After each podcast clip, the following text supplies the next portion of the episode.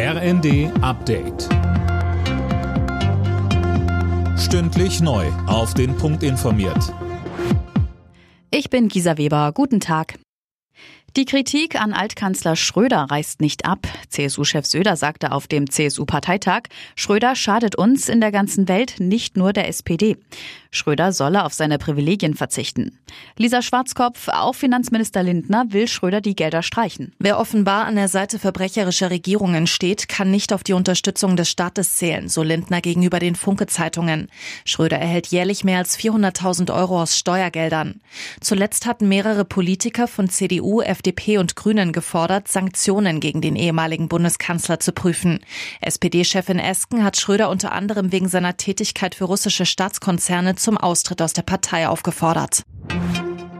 Die US-Armee bildet jetzt in Deutschland ukrainische Soldaten aus. Das hat das Pentagon mitgeteilt. Bei dem Training geht es unter anderem um die Bedienung von Haubitzen und Radarsystemen. Die liefern die USA der Ukraine in großen Mengen.